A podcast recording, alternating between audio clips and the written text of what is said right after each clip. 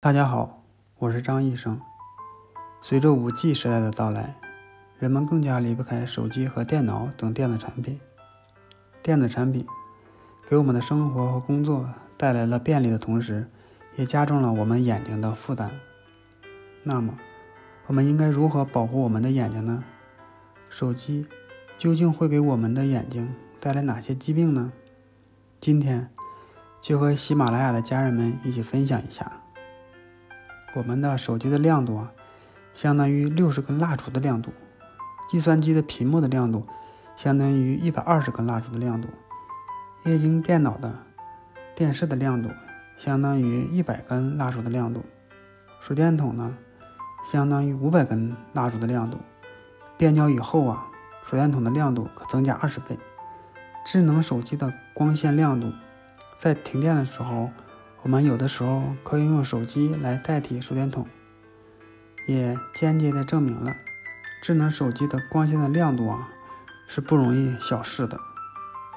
大家都有过体验，如果用手电筒直接照射眼睛的话，不一会儿眼前就有一团黑影，这时啊对我们的眼睛有短暂的伤害的作用。但是如果说我们的手机也像手电筒一样造成伤害，大家可能会不太相信，只不过手电筒的亮度比较高罢了。手机的亮度没有手电筒的亮度高，没有像手电筒那样刺眼。手机屏幕的亮度是不偏不倚的，直接射到了视网膜上。手机屏幕的图像和文字吸引着我们，所以啊，我们平时也忽略了手机亮度的伤害。那么，低头族会有哪些常见的眼部的疾病呢？最常见的就是干眼症，我管它叫流行性干眼症。流行性干眼症啊，不是说因为细菌造成的流行病，而是大家流行的经常使用手机而造成的干眼一种干眼的症状。大家特别专注于看手机，舍不得眨眼睛，很多的人呢都患有。干眼症，可以说，这是因为一种时尚使用手机而造成的一种干眼症。第二个比较常见的眼部疾病就是假性近视，成人化。一般呢，青少年容易形成假性近视，手机看的太久了，造成睫状肌的使用过度。但是啊，在三四岁的人也会有这种现象，尤其是这些人在就医的时候说眼睛酸、眼睛胀。往往是有些人和没有不同程度的假性近视，这些人会有视力的不稳定，眼镜啊越戴越深，常常困扰着他们。第三个一些眼部的疾病就是老花眼年轻化了，光线进入眼睛前呢，晶状体会吸收光线中的紫外线以及可见光中的能量较高的蓝光，防止我们的眼睛的黄斑。受到伤害。如果生活中或工作中长期的接触比较强一点的光线，本身的近视又比较深，抵抗光线的能路比较差，就会提早的发生晶状体浑浊，晶状体的弹性变差，看近时对焦的能力降低，睫状肌的收缩力变得加强，仍看不清近处的影像，又造成了对焦的困难，眼部的睫状肌疼痛，这便是。老花眼年轻化的表现，再一个表现就是视网膜前膜的形成。光线进入眼睛以后啊，晶状体会吸收紫外线，形成白内障。大部分的可望可见光可以自由的通过瞳孔进入到眼底，直接射嗯射到眼底的黄斑部。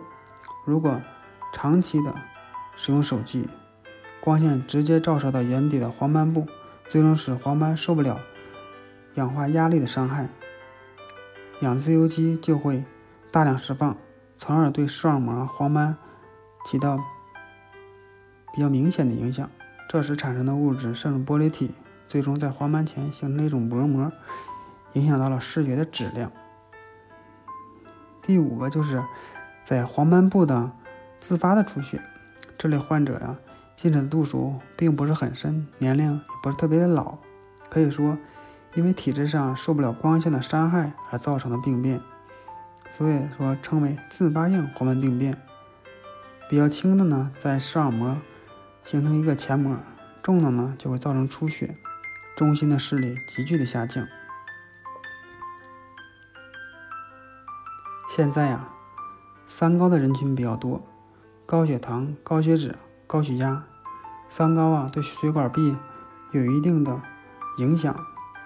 视网膜下面有一层叫脉络膜，脉络膜血管非常的丰富。脉络膜的血流对视网膜起到一个冷却的作用。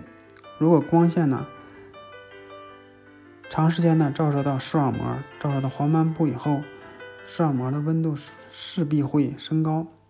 如果说脉络膜的血液的流动的速度减慢，不能及时的带走视网膜的热量，那么不能及时的消除自由基，也就不能及时的。消除对视网膜的损害，这样对视网膜的损害就会持续的加重，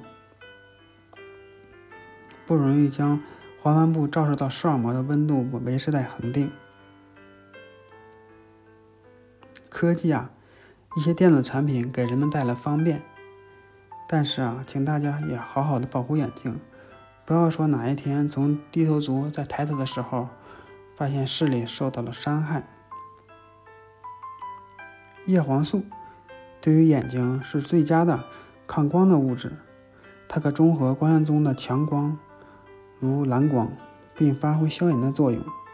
比如鱼类身上的一些物质，它含有 DHA，会在感光细胞的细胞膜上形成一个保护膜，这样可以有限的防止